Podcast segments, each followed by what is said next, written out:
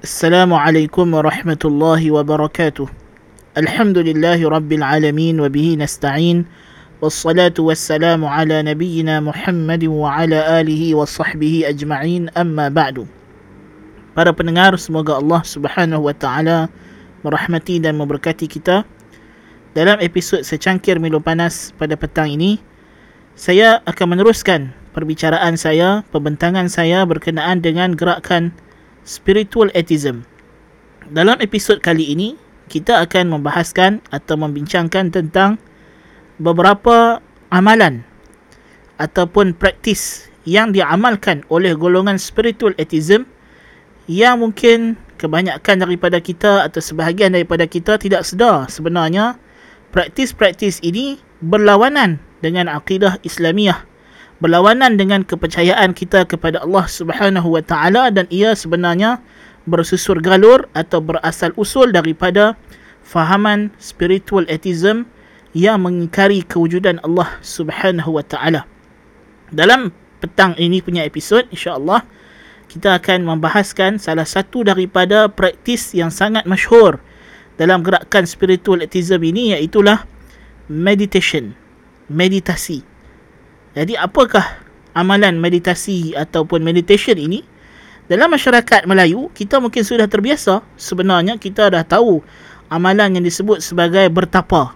Ha, kalau orang dulu-dulu dia nak menuntut ilmu sesat, ilmu sihir, ilmu kebatinan yang berlawanan dengan ajaran Islam, pergi masuk ke Gunung Ganang, masuk duduk dalam gua, panjat Gunung Ganang, duduk dalam hutan belantara, duduk seorang-seorang, melakukan amalan yang kita panggil sebagai pertapaan atau bertapa. So meditasi dalam bahasa Melayu ialah pertapaan, bertapa. Tetapi tentu sekali dalam dunia serba moden ini gerakan spiritual atheism tidak lagi suruh pengikut-pengikutnya untuk pergi bertapa dalam hutan belantara atau naik ke gunung ganang dan masuk dalam gua Sebaliknya, mereka mengamalkan meditasi yang diambil daripada ajaran-ajaran agama-agama syirik seperti Buddha, Hindu dan Tao. Dan maksud meditasi di sisi mereka bukanlah seperti yang kita faham dalam Islam kita ada uh, apa yang disebut sebagai tadabbur dan tafakkur. Memerhatikan dan berfikir tentang kebesaran Allah Subhanahu wa taala, ciptaan Allah Subhanahu wa taala, hikmah kejadian yang Allah taala jadikan yang mana tujuannya adalah untuk meningkatkan keimanan kita. Dalam Islam kita ada apa disebut sebagai ibadah at-tafakkur, berfikir, at-tadabbur, merenung ayat-ayat Al-Quranul Karim, memahami makna-maknanya untuk meningkatkan keimanan kita.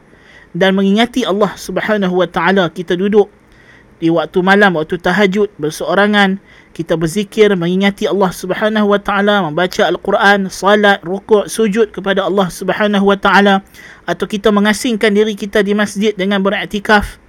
Ini adalah amalan-amalan yang disyariatkan yang semasa proses ini dilakukan kita memperhambakan diri kita kepada Allah. Kita melepaskan segala kekuatan diri, keupayaan diri, semuanya kita serahkan kepada Allah Subhanahu wa taala. Kita merintih, merayu, memohon pertolongan Allah Subhanahu wa taala, memohon hajat kita kepada Allah Subhanahu wa taala. Ini adalah ibadah dalam Islam. Sebaliknya, dalam ajaran meditasi yang diamalkan oleh golongan spiritual atheism, apa yang mereka lakukan ialah mereka duduk diam, tidak bercakap, kononnya perlu relaxkan minda, tenangkan minda. Ya, dan mereka tidak berfikir apa-apa.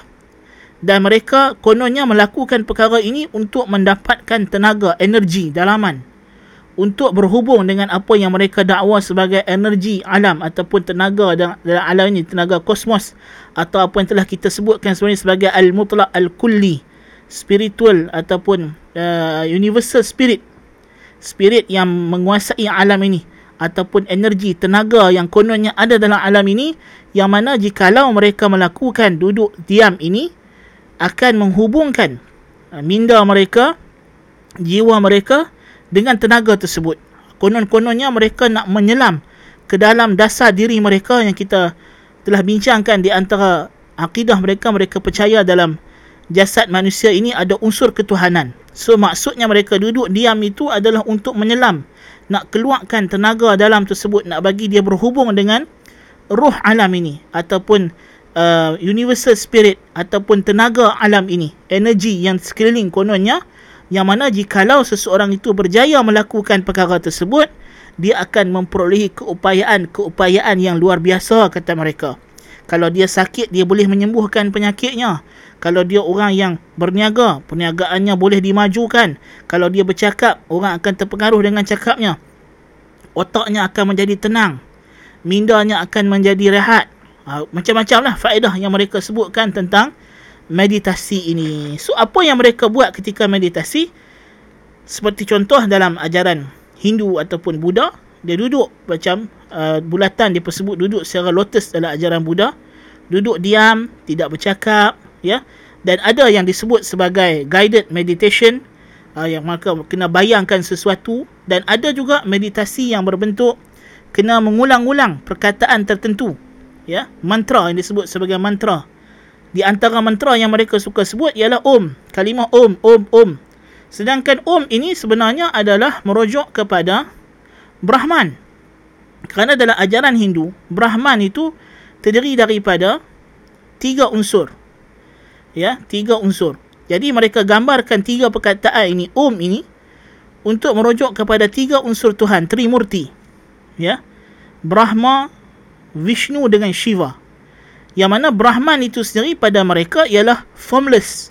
Tidak ada rupa tidak ada makna tidak ada tempat tidak ada sifat so bagi mereka untuk kita menggambarkan Tuhan yang teragung ini tidak ada benda tidak ada perkataan. Jadi mereka mengulang satu perkataan yang mereka namakan sebagai Om.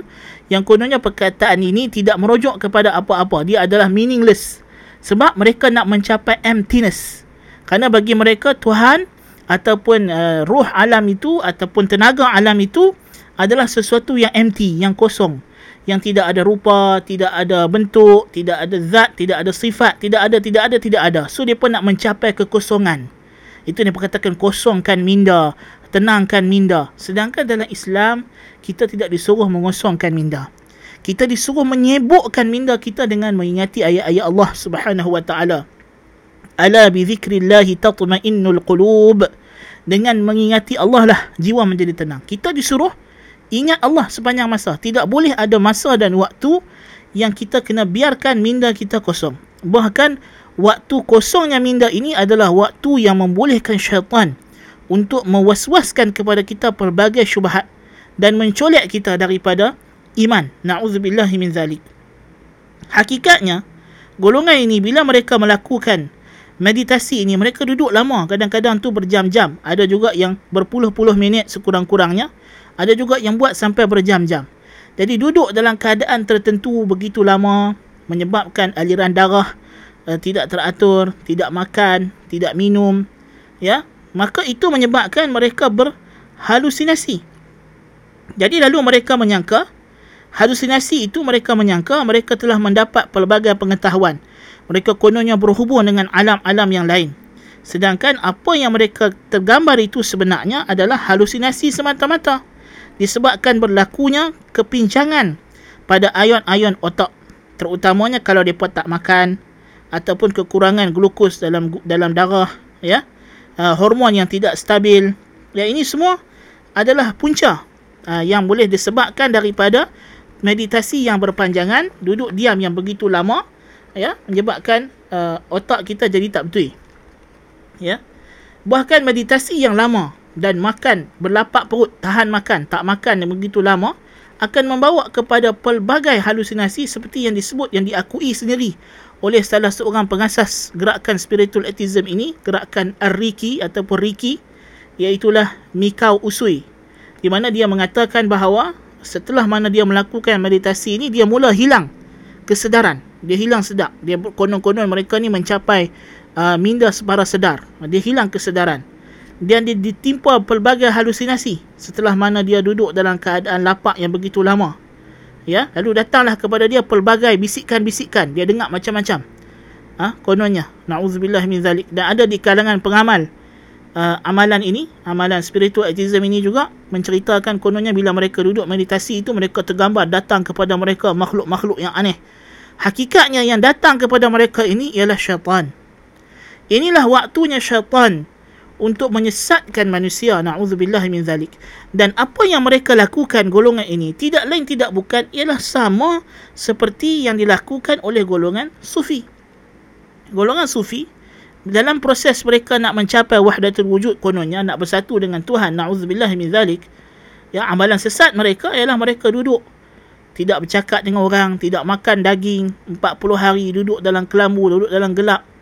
Dan mereka hanya mengulang-ulang satu perkataan ha, daripada Allah daripada la ilaha illallah jadi Allah kemudian jadi ah ah ah ah. Maka lama kelamaan bila diulang-ulang perkataan ini otak akan menjadi celaru dah tak makan tak minum tak cukup zat makanan. Duduk pula dalam tempat yang gelap duduk keseorangan sunyi tidak bercakap dengan orang. Maka apa yang akan berlaku? Yang akan berlaku ialah datangnya syaitan.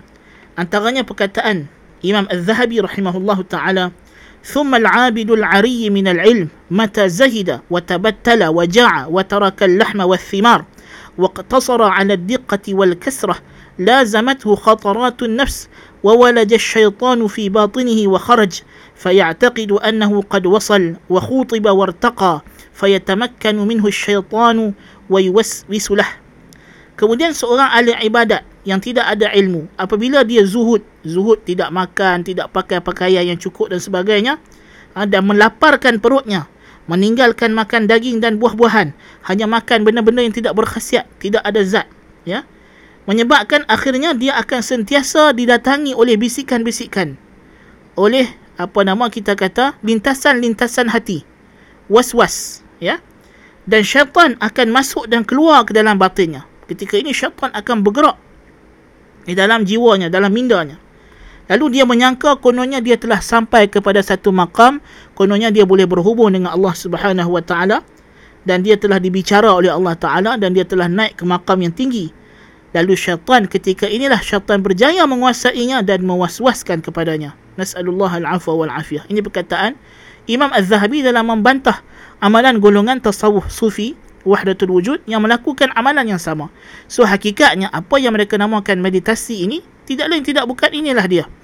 Untuk kononnya bersatu dengan tenaga alam, bersatu dengan uh, ruh ataupun semangat alam yang mana hakikatnya itulah Tuhan yang mereka anggap sebagai Tuhan ataupun sifat-sifat Tuhan yang diimani oleh golongan wahdatul wujud, oleh golongan yang tidak beriman dengan kewujudan hakiki Allah Subhanahu wa taala. Ya. Jadi memanglah ha, syaitan itu dia suka datang kepada golongan-golongan ini. Golongan yang melakukan meditasi ini mereka tidak mengikut petunjuk dan ajaran Nabi SAW. Ya. Dan mereka beriman pula dengan kepercayaan-kepercayaan yang pelik yang berlawanan dengan Islam. Keimanan percaya kepada uh, universal spirit, percaya kepada tenaga alam kononnya. Yang mana hakikatnya apa yang mereka beriman itu tidak lain tidak bukan adalah syaitan yang datang mewaswaskan kepada manusia. Lalu syaitan inilah yang kononnya memberikan kepada mereka pelbagai kasyaf dan keupayaan-keupayaan yang ganjil ya. Sebenarnya itu sebenarnya adalah daripada al-khawariq asy-syaitaniyah ataupun al-ahwal asy-syaitaniyah. Keadaan-keadaan seorang itu dibantu oleh syaitan sebenarnya untuk syaitan itu menyesatkan dia lagi sebab itulah Nabi SAW melarang kita datang kepada golongan kahanah, golongan dukun. Yang mana mereka ni suka pergi bertapa duduk bertapa seorang-seorang buat amalan-amalan yang pelik sehinggalah syaitan datang berdamping dengan mereka. Hakikatnya benda yang sama dibuat oleh golongan spiritualism ini ketika mana mereka melakukan meditasi. Itulah dia apa yang dibuat oleh para dukun para bomoh para ahli sihir. Inilah benda yang sama hakikatnya tidak ada beza sebab itu Nabi SAW telah bersabda, Man ata arrafan aw kahinan fasaddaqahu bima yaqul faqad kafara bima unzila ala Muhammadin sallallahu alaihi wasallam. Barang siapa yang berjumpa dengan tukang tilik ataupun dukun ataupun bomoh lalu membenarkan apa yang mereka ucapkan maka dia telah kufur dengan apa yang turunkan kepada Muhammad sallallahu alaihi wasallam hadis sahih riwayat Ibnu Abi da- eh, riwayat Abu Dawud dalam sunan beliau di antara bentuk meditasi-meditasi ini banyak lah ya. Kalau kita nak nak cerita pasal uh, meditasi yang digunakan oleh golongan spiritualism ni macam-macam. Ada yang diambil daripada Buddha, ada yang diambil daripada Buddha Zen, ada yang diambil daripada amalan Taoism, macam-macam. Ya, walaupun daripada buah nama-nama yang bersifat ke apa nama keeropahan ataupun keamerikanan uh, nama-nama orang putih tapi hakikatnya semua itu diambil daripada penganut-penganut agama ketimuran agama Hindu. Contoh di antara amalan meditasi yang sangat popular di barat ialah transcendental meditation. Transcendental meditation TM. Dia punya singkatan dia TM, T besar M besar. Yang mana ajaran ini ataupun disebut dalam bahasa Arabnya adalah at-ta'ammul at-tajawuzi awil irtiqai yang telah digunakan dalam banyak praktik-praktik dan amalan-amalan orang yang mendakwa berubat dengan energi ataupun yang percaya dengan apa nama magnet magnet rezeki dan sebagainya ya mereka ini duduk diam ha, tidak apa nama bernafas dengan teknik tertentu. Cara bernafas pun dia ada cara bernafas mengawal pernafasan kononnya ya mengambil nafas yang dalam. Yang semuanya dilakukan uh, untuk uh, bergabung atau mengharmonikan tenaga dalaman mereka atau mengeluarkan potensi dalaman mereka supaya ber, uh, dia menjadi harmoni bergabung dengan energi luaran ataupun spirit of universe yang mereka anggap itulah yang akan menjadikan seseorang itu ada keupayaan-keupayaan yang luar biasa ya. Jadi mereka menahan nafas ha, sehingga kononnya uh, apa nama nafas mereka itu ataupun jiwa mereka itu boleh harmoni dengan tenaga energi alam uh, dalam diri mereka ya dan mereka sebenarnya nak bersatu dengan apa yang mereka namakan sebagai al-mutlaq al-kulli ataupun kita kata universal spirit ha, itu pun nak buat dan mereka menganggap ketika mana mereka bernafas semasa melakukan transcendental meditation ini bukanlah yang mereka sedut itu oksigen. Dia kata yang mereka sedut itu bukan oksigen. Tetapi dia mereka sedut itu adalah energi. Ha, mereka nak sedut energi. Supaya masuk dalam badan mereka. So energi itu akan memberikan mereka power. Memberikan mereka kuasa, tenaga yang boleh mengubah kejadian alam. Na'udzubillah min zalik. So inilah di antara kepercayaan karut. Ha, kepercayaan syirik yang dilakukan oleh golongan ini. Dan ajaran transcendental meditation ini sebenarnya. Para pendengar yang dirahmati Allah subhanahu wa ta'ala dia diasaskan oleh seorang Hindu namanya Maharishi Yogi. Maharishi Yogi. Yogi ni gelaran. Gelaran bagi orang yang telah mempraktikkan yoga dalam agama Hindu yang mana dia ni telah mencapai makam fana dalam istilah kalau kita pinjam istilah sufi maksudnya dia ni orang yang dah bersatu dengan Tuhan. Sebab itulah kalimah yoga ataupun yogi itu sendiri dalam bahasa Sanskerta bermaksud ittihad, bersatu. So yogi ni orang yang telah muttahid, yang telah bersatu dengan Brahman. Ha, jadi dia ni sendiri bila dia nak ketika dia nak mengasaskan ajaran meditasi ni, dia sendiri sudah pun melakukan yoga dalam ajaran Hindu. Kemudian dia dia membuat satu aliran kononnya dia menyeru manusia untuk melakukan amalan ini untuk mendapatkan ketenangan jiwa tanpa mengira agama. Padahal dia sendiri sebenarnya adalah penganut agama Hindu dan dia bina amalan meditasi ini berdasarkan yoga yang dia dapat dalam agama Hindu yang merupakan ibadat dalam agama Hindu. Ya. Jadi inilah ha, yang mereka uh, nak seru kita kepadanya untuk melakukan amalan kufur dan syirik sebenarnya. Dan hakikatnya amalan transcendental meditation ini walaupun pengikut-pengikut dia ataupun bahkan Maharishi Yogi itu sendiri cuba nak menafikan kononnya dia bawa satu agama tetapi bila diperiksa ha, mahkamah di United States of America sendiri ya mahkamah rayuan telah menyokong keputusan dikeluarkan oleh mahkamah persekutuan Amerika mengatakan bahawa amalan transcendental meditation ini sebenarnya adalah satu bentuk agama. Ada satu bentuk ibadat keagamaan dan ia dilarang diajar di institusi-institusi pendidikan di Amerika yang bersifat sekular. Ha, kerana dalam apa punya apa nama prinsip mereka di institusi pendidikan mereka tak boleh ajak benda-benda yang bersifat keagamaan untuk mengekalkan ciri-ciri sekular apa nama pendidikan negara mereka kononnya naudzubillah min zalik tapi poin dia di sini ialah mereka mengakui bahawa sebenarnya apa yang dibawa oleh Maharishi Yogi ini adalah agama sebenarnya dia adalah satu bentuk ibadat satu bentuk amalan spiritual keagamaan yang memang terang-terang diambil oleh ataupun dibawa oleh apa yogi ini daripada ajaran Hindu. Bahkan dalam melakukan yoga ini ataupun melakukan transcendental meditation ini, mereka disuruh membaca mantra. Mantra yang kononnya tidak ada makna supaya memfokuskan. Dan inilah apa yang dibuat dalam ajaran-ajaran timur. Ya, ajaran-ajaran agama syirik ketimuran. Mereka mengulang-ulang perkataan yang tidak ada makna kononnya untuk memfokuskan minda. Dan Syekhul Islam Ibn Taimiyah rahimahullah taala menyebut di dalam salah satu kitabnya, Qaidah Azimah, ha, mengatakan bahawa ibadat golongan sufi yang nak bersatu dengan Tuhan kononnya, yang percaya waktu wujud ini, Walaupun mereka kadang-kadang mengulang nama-nama Allah yang tertentu ataupun zikir-zikir yang kita lihat contoh kita anggap mungkin dia adalah satu amalan zikir Islam. Tetapi sebenarnya kata Syekhul Islam, ketika mereka mengulang-ulang perkataan ini, mereka bukan nak maksudkan untuk beribadat kepada Allah Subhanahu Wa Taala. Sebaliknya mereka lebih mengulang-ulang perkataan itu hanya untuk memfokuskan untuk bagi minda mereka tak distract dengan benda lain.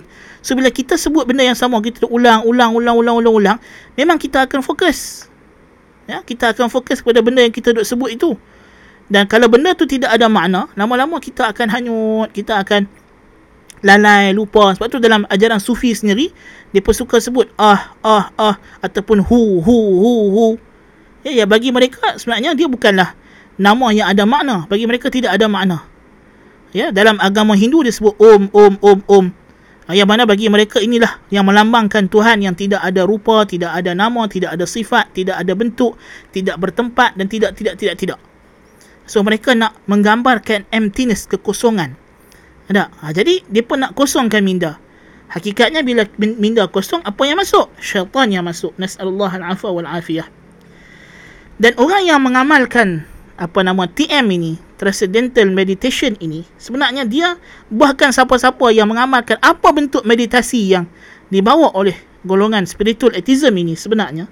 Dia menjadikan orang yang buat amalan meditasi ini dia hidup dalam dia punya kepompong dia sendiri tak? dan dia terpisah daripada masyarakat. Dan inilah yang dilarang. Sedangkan Islam menggalakkan kita hidup berjamaah. Kita disuruh berfikir tentang hal ehwal orang lain. Adapun depa yang duduk dalam meditasi ni depa hilang semua tu mereka tak fikir tentang orang dah. Mereka hanya fikir tentang diri sendiri. Dan fikir tentang diri sendiri inilah yang sangat disukai oleh syaitan. Na'udzubillah min zalik. Dan inilah di antara sifat mazmumah yang ajaran Nabi SAW datang nak buang. Kita tak boleh ada kepentingan diri sendiri. Sehingga kan Allah Ta'ala letakkan rukun Islam. Yang ketiga ialah zakat. Zakat membantu orang lain. Kita kena ingat kesusahan orang lain. Ya. Jadi ini sepatutnya yang kita kena amalkan. Sebab itulah Ibn Qayyim rahimahullah membahaskan tentang tafakkur. Apakah pemikiran-pemikiran yang bermanfaat yang sepatutnya orang muslim berfikir? Orang muslim minda dia tak boleh sunyi daripada berfikir tentang kebesaran Allah Subhanahu wa taala. Tidak boleh sunyi daripada berfikir tentang kefarduan yang Allah fardukan kepada setiap masa. Kita orang Islam setiap masa ada ibadat yang Tuhan suruh kita buat. Ada amal soleh amal kebaikan suruh kita buat So mengikut kata Ibn Qayyim rahimahullah sebagai seorang muslim tidak ada masa untuk minda kita ni kosong. Kita sepatutnya isi dia dengan mengingati Allah, berfikir tentang apa yang kita, yang Allah Taala suruh. Kita kena awasi diri kita daripada was-was syaitan. Dan jika seseorang cuba nak mengosongkan mindanya, kata Ibn Qayyim rahimahullah, sebenarnya dia tak boleh. Ya, kerana minda itu sama ada kita berfikir tentang benda yang bermanfaat atau kita berfikir tentang benda yang tak bermanfaat. Dia tidak ada jalan tengah sebenarnya. Jadi golongan ni dia cuba nak dapatkan jalan tengah. Kononnya mereka nak relax minda, nak kosongkan minda, tak fikir apa. A pun tidak, B pun tidak, C pun tidak. Kita kata salah. Pemikiran manusia ni kalau kita tak A, dia akan B. Kalau tak B, akan C.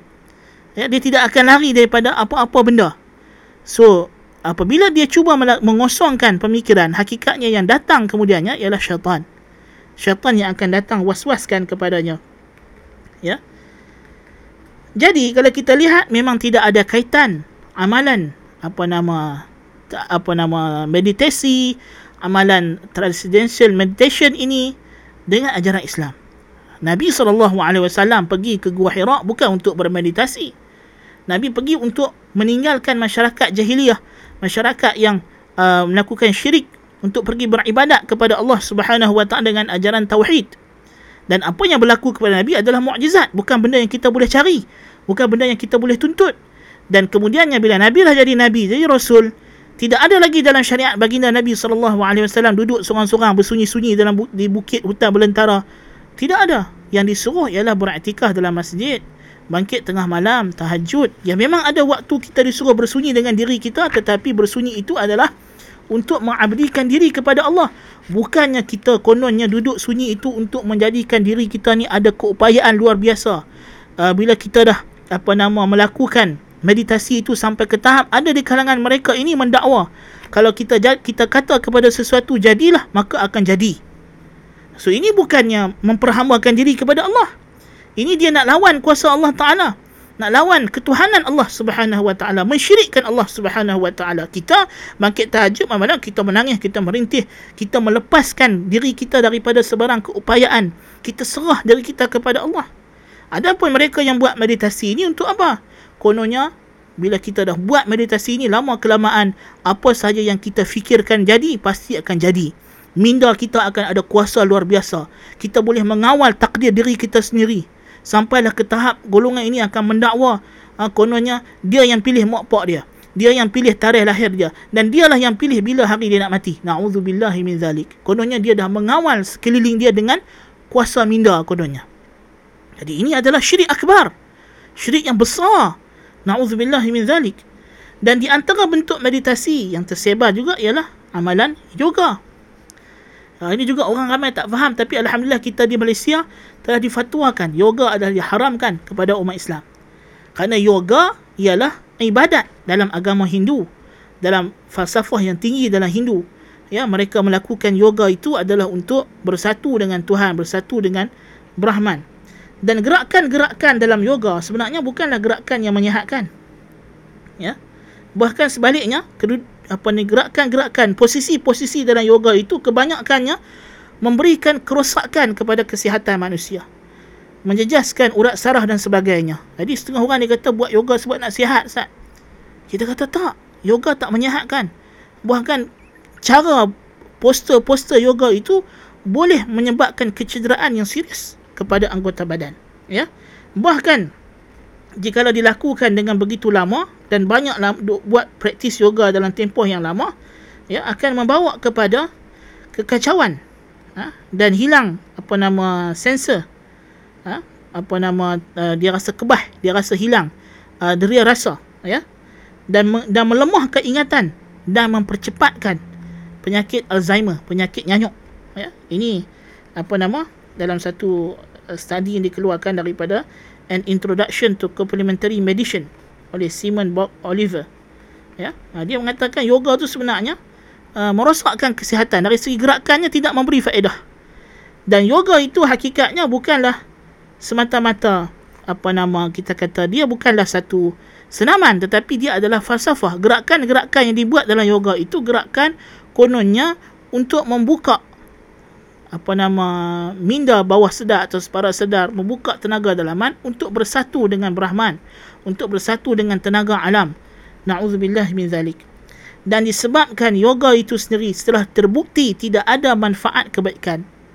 Maka UNESCO terpaksa mengisytiharkan yoga hanyalah sebagai warisan bangsa. Warisan bangsa ya. Yang mana mereka diisytiharkan pada 1 Disember 2016 mereka masukkan yoga itu dalam apa nama culture budaya sahaja. Dia bukan satu satu sukan satu senaman ya? Tidak ada. Ha, jadi kalau kita nak bersukan nak buat senaman nak regangkan otot nak stretching nak apa buatlah. Tapi buatlah dengan tujuan yang tidak ada kaitan dengan niat kononnya nak mengeluarkan tenaga dalaman kononnya nak menyatukan nak nak harmoniskan en, en, energi persekitaran nak membolehkan minda bawah sedar atas para sedar terbuka kononnya nak membuka cakra uh, nak nak apa nama nak mengalirkan tenaga ke dalam cakra menerusi kundalini.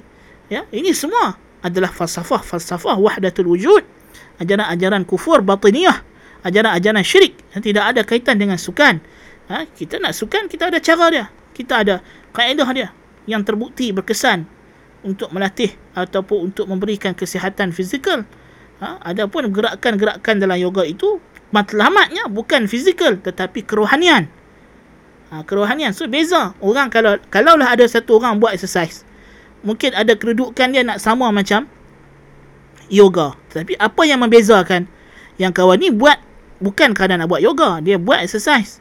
Tapi kebetulan posisi exercise dia mungkin nak sama dengan posisi yoga. Tetapi orang yang buat yoga daripada awal yang memang pergi ke pusat-pusat yoga dia buat yoga itu yoga itu sendiri adalah satu amalan kerohanian spiritual untuk mendapat ketenangan minda bukan untuk kesihatan fizikal. Ya? Ha, jadi inilah kita kena bezakan amalan-amalan meditasi ni semua. Kita kena hati-hati. Ini di antara salah satu bentuk fahaman atau praktis spiritual atheism yang banyak tersebar dalam masyarakat. Yang kita kena hati-hati dan dia selalu diwar-warkan kononnya selari dengan Islam tetapi hakikatnya dia memang berlawanan 100% dengan ajaran Islam berlawanan dengan tauhid bahkan terkandung dalamnya syirik yang sangat besar. Naudzubillah min zalik. Mudah-mudahan kita dijauhkan daripada mara bahaya ini. Sekadar itu dulu perbincangan kita pada petang ini. Semoga ada manfaatnya dan diberkati oleh Allah Subhanahu wa taala. أقول قولي هذا وأستغفر الله العظيم لي ولكم سبحانك اللهم وبحمدك أشهد أن لا إله إلا أنت أستغفرك وأتوب إليك السلام عليكم ورحمة الله وبركاته